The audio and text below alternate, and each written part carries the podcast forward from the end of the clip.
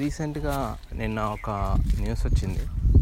అదేంటంటే కాంగ్రెస్ వాళ్ళు మన టీఆర్ఎస్కి పోటీగా ఈ పివి శత జయంతి ఉత్సవాలని వాళ్ళు కూడా కాంగ్రెస్ పార్టీ తరఫున నిర్వహించడానికి పూనుకున్నారనమాట సో దానికోసం ఒక కమిటీ వాళ్ళు ఏర్పాటు చేసుకొని ఒక మీటింగ్ పెట్టుకున్నారు. సో ఆ మీటింగ్లో విహెచ్ గారు కొంచెం వివాదాస్పదమైన కొంచెం వివాదాలకి రేపే ఇలాంటి ఒక కామెంట్స్ చేశారనమాట సో కామెంట్స్ ఏంటంటే సోనియా గాంధీ గారికి పీవీ కుటుంబ సభ్యులు రుణపడి ఉండాలి. వాళ్ళు ఇలా కాంగ్రెస్ పార్టీ గురించి వ్యాఖ్యలు చేస్తున్నారు. కాంగ్రెస్ పార్టీ అవమానించింది ఇలా చేసింది అలా చేసిందని వాళ్ళు అంటున్నారు. యాక్చువల్గా పీవీకి అన్ని అవకాశాలను కాంగ్రెస్ పార్టీ ఇచ్చింది. సోనియా గాంధీ వల్లే ఆయన ప్రధానమంత్రి అయ్యారు. అందుకు వాళ్ళంతా సోనియా గాంధీకి రుణపడి ఉండాలి అని వ్యాఖ్యలు చేశారనమాట సో దీంట్లో కొంచెం విఎస్ గారు సీరియస్గా వాళ్ళని అంటుంటే మన కాంగ్రెస్ పార్టీ నుంచి ఎవరేం మాట్లాడకపోవడం ఏంటి అని వాళ్ళ తోటి కాంగ్రెస్ లీడర్ల మీద గుస్సా అయితే ఉత్తమ్ కుమార్ గారు ఆయన్ని సంధాయించి ఊరుకోబెట్టారనమాట అయితే ఇది బయటికి రాకుండా వాళ్ళు చేయాలనుకున్నారు కానీ ఈ న్యూస్ కానీ అది బయటకు వచ్చింది. సో సో ఆ వ్యాఖ్యల నేపథ్యంలో కొన్ని రకాల క్వశ్చన్స్ తిరిగి కాంగ్రెస్కే గుచ్చుకునేలా వెళ్తున్నాయి. సో లో బాగా అభ్యంతరకరమైనది ఏంటంటే పీవీ కుటుంబ సభ్యులంతా సోనియా గాంధీకి రుణపడి ఉన్నారు అని అనడం కొంచెం వివాదాస్పదం. అంటే మామూలుగా లైట్ తీసుకుందాం అనుకున్నా లైట్ తీసుకోలేని సిచ్యువేషన్ని క్రియేట్ చేయడం అనమాట సో విహెచ్ గారు చెప్పినట్టు కాంగ్రెస్ పార్టీ చాలా అవకాశాలు ఇచ్చింది. అంటే ఆ అవకాశాలు కాంగ్రెస్ పార్టీలోనే ఆయన ముఖ్యమంత్రి అయ్యారు కాంగ్రెస్ పార్టీలోనే ఆయన ప్రధానమంత్రి కూడా అయ్యారు అనేది ఆయన పాయింట్. ఆయన పాయింట్. కాంగ్రెస్ పార్టీలో లేకుంటే ఆయనకి ఛాన్స్ ఉండేదా అనేది కూడా ఆయన పాయింట్. సో మనం సెకండ్ సోనియా గాంధీ అంశానికి తర్వాత వద్దాం. నిజానికి ఆయన ముఖ్యమంత్రి ఆయనకి కాంగ్రెస్ పార్టీ చాలానే అవకాశాలు ఇచ్చింది అని అనుకోవాలి. అవకాశాలు ప్రతి ఒక్కరికి ఇవ్వడం జరిగింది కాంగ్రెస్ పార్టీలో. వాళ్ళ వాళ్ళ స్థాయిని బట్టి వాళ్ళ శక్తిని బట్టి. ఇందిరాగాంధీ హయాంలో మనకి జరిగింది ఏంటంటే ఈ కాంగ్రెస్ ఐ అనేది విడిపోయింది. సో అప్పటి వరకు పవర్ఫుల్ మేమంతా బలవంతులం అనుకునే నాయకులంతా కాంగ్రెస్ ఒకటి పెట్టుకుంటే ఇందిరాగాంధీ కాంగ్రెస్ అయ్యి అంటూ తనకంటూ ఒక సపరేట్ గ్రూప్ని ఏర్పాటు చేసుకుంది. సో ఆ గ్రూప్లో ఆబ్వియస్గా కాంగ్రెస్కి విధేయుడుగా పివి నరసింహారావు గారు ఉండడం కాంగ్రెస్ అయి పలు చోట్ల ఘన విజయం సాధించడం పివి నరసింహారావు కూడా ఘన విజయం సాధించడం.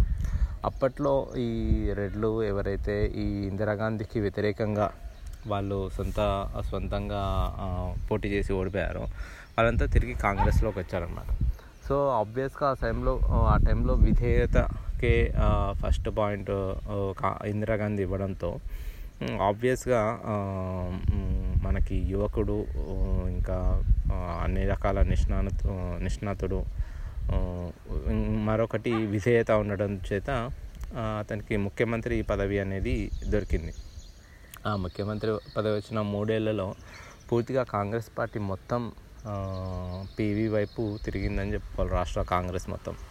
అక్కడ వేరే వాళ్ళకి శక్తి వేరే వాళ్ళ వేరే నాయకుల యొక్క శక్తులు మొత్తం అడుగంటిపోయాయి. ఆ సమయంలో ఈ ఆంధ్ర ఉద్యమం రావడం దాంతో మళ్ళీ కాంగ్రెస్ పార్టీ ఏదైతే కాంగ్రెస్ పార్టీ పాయింట్గా తన ముందుకు తీసుకెళ్ళారో ఈ భూ సంస్కరణలు దానికి మద్దతు పైనుంచి కల్పించకపోవడం పైనుంచి ఇతన్ని తొక్కేయాలని రకరకాల కుయుక్తులు జరగడం.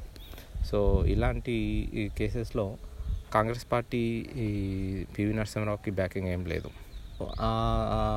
ఆ- దృష్ట్యా కొంచెం అవమానకరంగానే ముఖ్యమంత్రి పదవి నుంచి దిగిపోవాల్సి రావడం తర్వాత ఎంపీగా వెళ్ళడం ఆ, తర్వాత ప్రధానమంత్రి అయిన వీళ్ళు ప్రధానమంత్రి అయ్యారు అది కాంగ్రెస్ పార్టీ వల్లే అని విహెచ్ గారు అంటారు.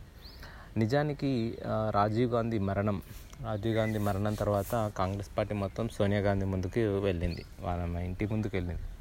ఏంటంటే సోనియా గాంధీని నాయకత్వం వహించమని ఆమెని ప్రధాని కమ్మని ఈ కాంగ్రెస్ నాయకత్వం మొత్తం ఆమెకి ఆమె వెంటబడి వేధించేసా వేధించేవాళ్ళు. అప్పటికంటే భర్త పోయిన దుఃఖం ఒకటి. అండ్ తను కూడా కొంచెం తెలివిగా ఏంటంటే ఈ ప్రస్తుతం ఉన్న ఈ దేశ పరిస్థితులు వీటన్నిటిని బాగా అవగతం చేసుకుంది. ఎందుకంటే ప్రధానమంత్రినే బాంబు దాడిలో చంపారంటే అప్పట్లో మరి భారతదేశ పరిస్థితులు ఎలా ఉన్నాయనేది ఒకసారి ఆలోచించుకుంటే అందరికి అర్థమవుతుంది. ఆర్థికంగా పూర్తిగా దిగజారిపోయింది. అండ్ ఈ రకరకాల సొంత శక్తులు అనేవి దేశం అనేది ఒకరి చేతుల్లో లేకుండా కంట్రోల్ అనేది తప్పిపోయి ఉంది. అక్కడ రకరకాల అరాచక శక్తులు ప్రతి చోట ప్రతి రాష్ట్రంలో ఉన్నాయి. సో ఇలాంటి టైంలో మనం అంటే అస్త అందరు అస్త సన్యాసం చేశారు. ఈ పదవి మాకొద్దు అని అందరు వదులుకుంటే అది చివరికి పీవీ గారి దగ్గరకి వచ్చిందే కానీ పీవీ గారికి రండి తీసుకోండి అని పువ్వులో పెట్టి ఏమి ఇవ్వలేదు. అంటే అంత బాగుంటే వాళ్ళు వాళ్ళే పాలించేవాళ్ళు. ఏది బాగాలేదు కాబట్టి అది పీవీ గారి చేతికి వచ్చింది. అంత బాగుంటే వాళ్ళే హ్యాపీగా ఎంజాయ్ చేసేవాళ్ళు. ప్రధాన పదవి కానీ ఇంకేదైనా కానీ మనం ఒకసారి గుర్తు తెచ్చుకుంటే అప్పుడు సోనియా గాంధీ ఈ పరిస్థితులన్నీ అవగతం చేసుకొని ఇప్పుడున్న పరిస్థితుల్లో ఈ దేశాన్ని పాలించడం కానీ ప్రశాంతంగా ఉండడం కానీ కుదరదు కాబట్టి ఆ బాధ్యతలు నాకొద్దు. అంటే బాధ్యతల్ని వదులుకున్నారు. ఈ టైంలో అంటే అవసరమైన దేశానికి అవసరమైన టైంలో ఈ ఈ తలనొప్పులన్నీ నాకెందుకు అని వదిలేసుకున్నారు. అంతే అంతేగాని ఈ దేశాన్ని ఏదో ఉద్ధరించాలని ఎవరేం పదవిని త్యాగం చేయలేదు. అండ్ అప్పుడు ప్రధాని కావాలనుకున్న మిగతా శరత్ యాదవ్ వాళ్ళ సరే ఏదైతే ముందు మనం ప్రధాని అయితే పర్లేదు అనుకుంటూ వాళ్ళ యొక్క బలగంతో వాళ్ళు వెళ్ళారు. సో అప్పుడు దక్షిణాది నుంచి మొదటిసారి పీవీకి అవకాశం ఉంది అని అనడం. సో అండ్ మోరోవర్ పీవీ అందరితో సఖ్యతగా ఉండడంతో ఏంటంటే ఈయన బలహీనుడు అని అందరు భావించడం. సో ఏంటంటే మనం చెప్పినట్టుగా ఆడతాడు అని ప్రతి ఒక్కరు అనుకోవడంతోనే ఆయనకి ప్రధాన పదవి ఇవ్వడం జరిగింది. అండ్ దక్షిణ భారతదేశంలో వచ్చేసి మన మన వాడికి మొట్టమొదటి చాయిస్ వచ్చినప్పుడు మనం ఎందుకు డిఫరెన్స్ క్రియేట్ చేసుకోవాలి అని దక్షిణ భారతం నుంచి complete whole whole hearted support చేయడంతో ఏంటంటే ప్రధాని గారు పీవీఆర్ ఇది uh, సరే కాంగ్రెస్ పార్టీ నుంచి ఆయన కాంగ్రెస్ పార్టీలో ఉండడం వల్లే ఆయన ప్రధాని అయ్యారు కానీ కాంగ్రెస్ పార్టీ ఆయన్ని ప్రధాని చేయలేదు. ఇది కొంచెం మా మన కాంగ్రెస్ మేధావులకు ఈ విషయాన్ని అర్థం చేసుకోవడం కొంచెం కష్టం. సో ఇప్పుడు కొత్తగా వాళ్ళు చేస్తుంది ఏంటంటే ఈ ప్రధాని పివి గారి శత జయంతి ఉత్సవాలు. అంటే గత ఏనాడు ప్రధాని చనిపోయినప్పటి నుంచి ఎటువంటి జయంతి కానీ వర్ధంతి కానీ దానికి సందర్భంగా వీళ్ళు ఏదో నివాళి అర్పించడం లాంటివి ఏవి జరగలేదు.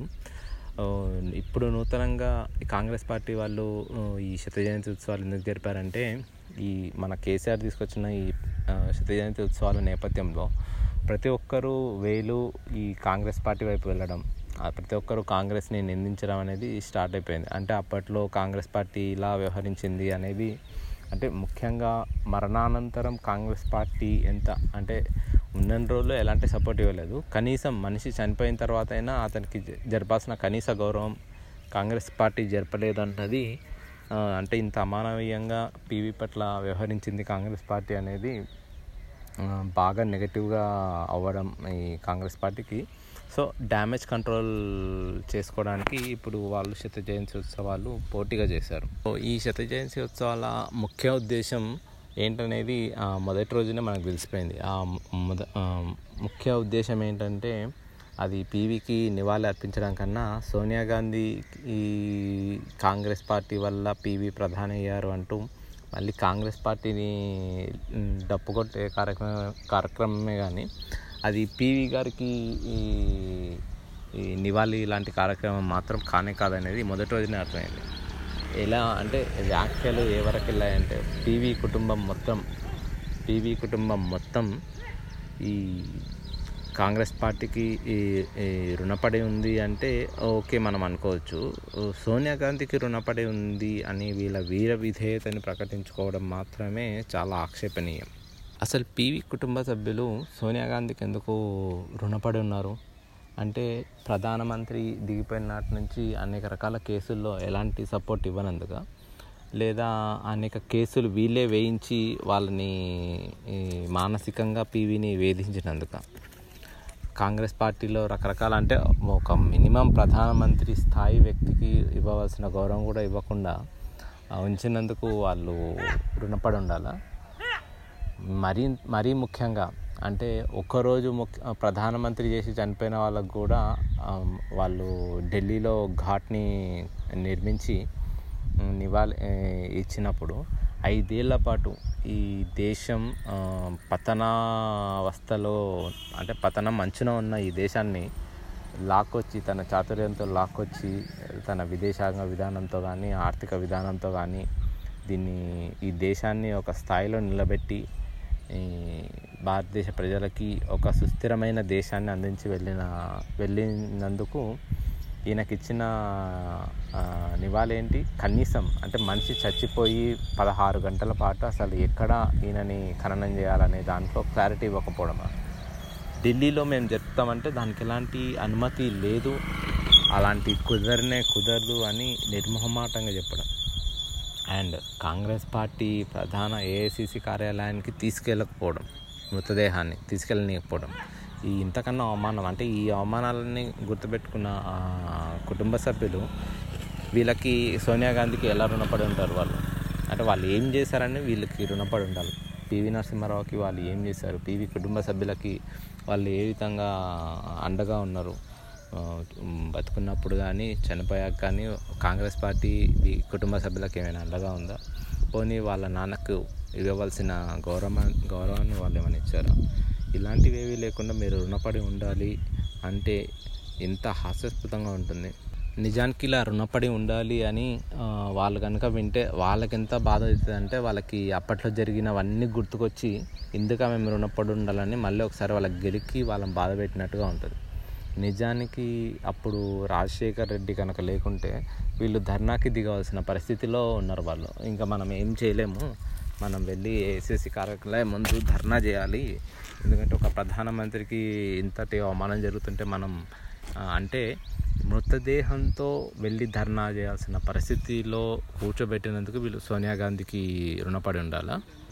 ఇంతటి దుర్భరమైన స్థితిలో ఉంచి మీరు పీవీని కానీ పీవీ కుటుంబ సభ్యులు కానీ ఇటువంటి దుర్బలమైన స్థితిలో ఉంచి ఒక ప్రధాని కుటుంబాన్ని ఇలాంటి దుర్భరమైన స్థితిలో ఉంచి మీరు సోనియా గాంధీకి రుణపడి ఉండాలి అని అనడం ఎంత విచిత్రంగా ఉంటుంది ఎంత అంటే ఎంత వేదనాభరితంగా ఉంటుంది. అంటే అంత వేదనకు గురి చేసి మళ్ళీ మీరు వాళ్ళని మీరు సోనియా గాంధీకి రుణపడి ఉండండి అనేసరికి ఇది చాలా బాధాకరంగా మారిపోవడం జరిగింది. సో కాంగ్రెస్ పార్టీ వాళ్ళ వీర విధేయతని వాళ్ళు ప్రకటించుకోవాలంటే రకరకాలుగా ప్రకటించుకోవచ్చు. సో వాట్ ఎవర్ వాళ్ళు ఈ డ్యామేజ్ని అంటే పీవీ వల్ల జరుగుతున్న ప్రస్తుతం జరుగుతున్న ఈ డ్యామేజ్ని వాళ్ళు పూడ్చుకోవడానికి పీవీ శత జయంతి ఉత్సవాలని వాళ్ళు స్టార్ట్ చేయాలని అనుకున్నారు. కానీ వాళ్ళకు ఆదిలోనే హంసపదుల ఇలాంటి అంటే వాళ్ళ ముఖ్య ఉద్దేశం దాని అజెండా ఏంటనేది అర్థమైపోయింది. సోనియా గాంధీని పొగడ్డం కాంగ్రెస్ పార్టీని పొగడ్డమే పీవీ శత జయంతి ఉత్సవాల ప్రయారిటీ అంటే మొదటి పాయింట్ అనేది మనకి క్లియర్గా అర్థమైపోయింది. సో కాంగ్రెస్ పార్టీ ప్రస్తుతమైన అంటే ఇలాంటి వాటిని మాట్లాడకుండా ఉండి సైలెంట్గా ఉండడమే మరింత బెటర్ అని అనిపిస్తుంది ఈ శక్తి జయంతి ఉత్సవాల కన్నా. సో మీరు మీ నోటిని అదుపులో పెట్టుకుంటే మీ పార్టీ కూడా అది మంచి జరుగుతుందని మా అభిప్రాయం.